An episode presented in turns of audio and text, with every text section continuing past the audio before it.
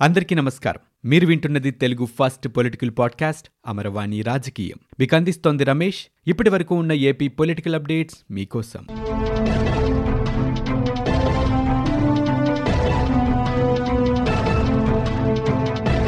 ఆంధ్రప్రదేశ్లో దిక్కుతోచని స్థితిలో వినాయక విగ్రహ తయారీదారులు ఉన్నారు.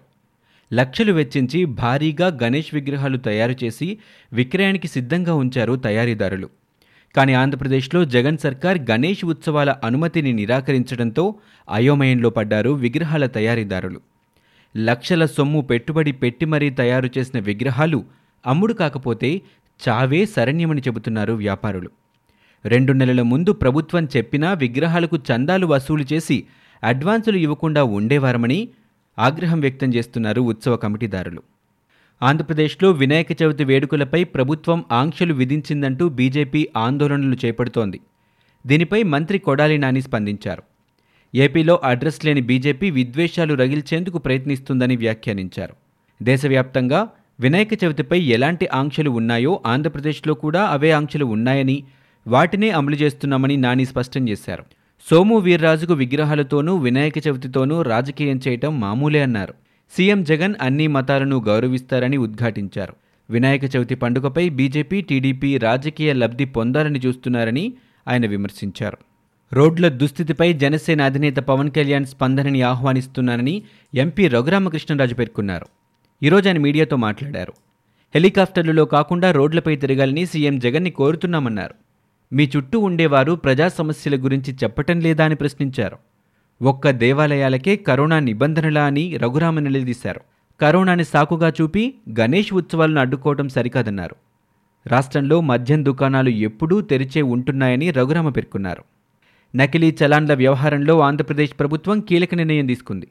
రికవరీ కాని ఆస్తులు స్టాంపు డ్యూటీ కట్టని జాబితాలో చేరుస్తూ రాష్ట్ర ప్రభుత్వం ఉత్తర్వులు జారీ చేసింది.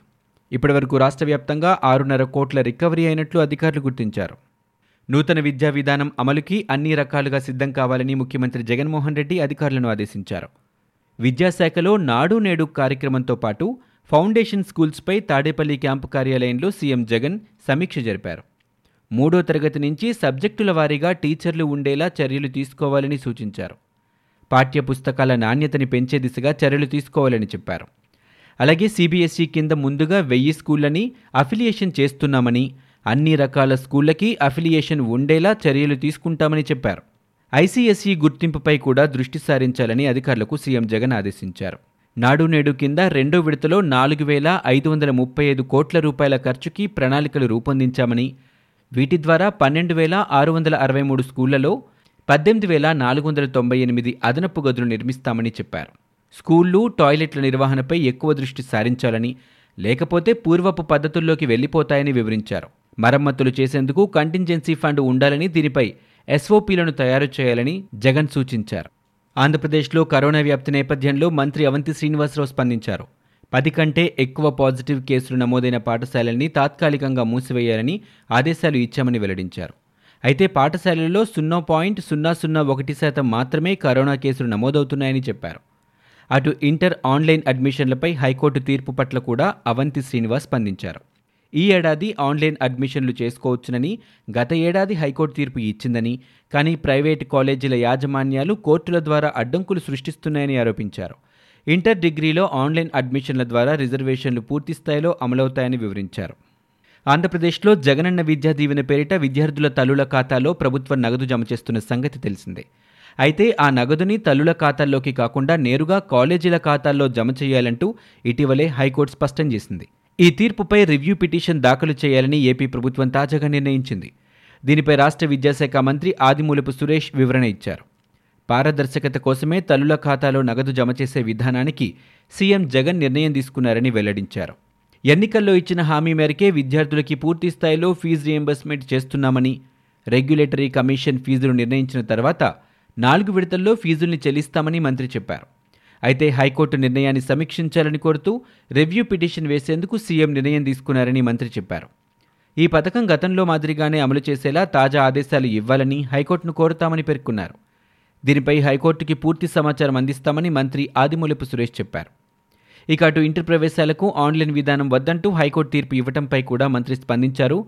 హైకోర్టు తీర్పుకి సంబంధించిన ఆదేశాలు తమకు ఇంకా అందలేదని చెప్పారు. రెండు రోజులుగా కురుస్తున్న భారీ వర్షాలకి ప్రకాశం బ్యారేజ్కి వరద ఉధృతి అధికంగా ఉంది. ప్రకాశం బ్యారేజ్ ఎగువ భాగంలో ఉన్న వాగులు వంకలు పొంగి పొర్లుతున్నాయి. జిల్లాలోని రామిలేరు తమిళేరు వైరా కీసర మునేరుకు భారీగా వరద నీరు వచ్చి చేరుతోంది. ప్రకాశం బ్యారేజ్ ఇన్ఫ్లో అరవై ఐదు వేల క్యూసెక్కులు. ఇక అవుట్ఫ్లో యాభై ఏడు వేల క్యూసెక్కులుగా ఉంది.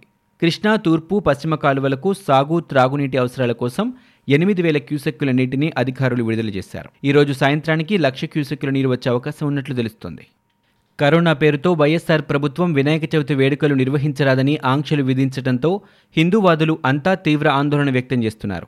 హిందువుల పవిత్ర పండుగైన వినాయక చవితి జరుపుకోకుండా ప్రభుత్వం ఆదేశించడం పట్ల తెలుగుదేశం పార్టీ బీజేపీ జనసేన పార్టీలు వ్యతిరేకత వ్యక్తం చేస్తున్నాయి.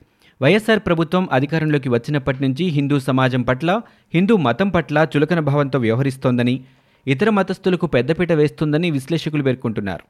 హిందూ దేవాలయాల కూల్చివేత విగ్రహాలు ధ్వంసం కేసులపై ఇప్పటివరకు రాష్ట్రంలో పురోగతి సాధించని ప్రభుత్వం కోవిడ్ సాగు చూపి చవితి వేడుకలపై ఆంక్షలు విధించడం సమంజసం కాదని భావిస్తున్నారు.